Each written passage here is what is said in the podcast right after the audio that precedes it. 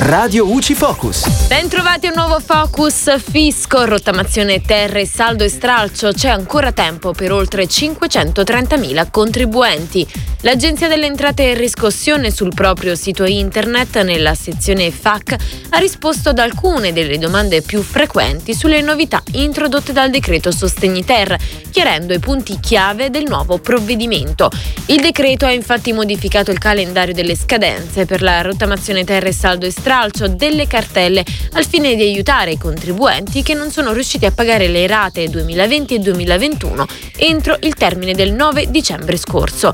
Nello specifico, nuovi termini per la rottamazione terre, saldo e stralcio sono 30 aprile 2022 per le rate in scadenza nel 2020, 31 luglio 2022 per le rate del 2021, 30 novembre 2022 per le rate del 2022. Per ogni scadenza è prevista la tolleranza di 5 giorni, di conseguenza per il termine del 30 aprile, in considerazione anche dei giorni festivi, i pagamenti possono essere effettuati entro il 9 maggio, per il termine del 31 luglio 2022 entro l'8 agosto 2022 ed infine per il termine del 30 novembre entro il 5 dicembre 2022. I contribuenti che devono procedere al versamento dovranno utilizzare i bollettini già inviati da Agenzia delle Entrate e Riscossione.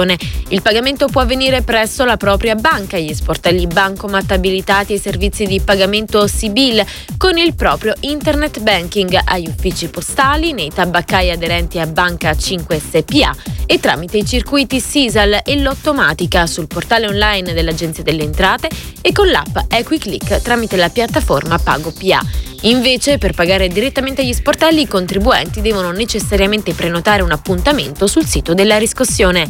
E da Giulia Cassone tutto, al prossimo Focus. Radio UCI.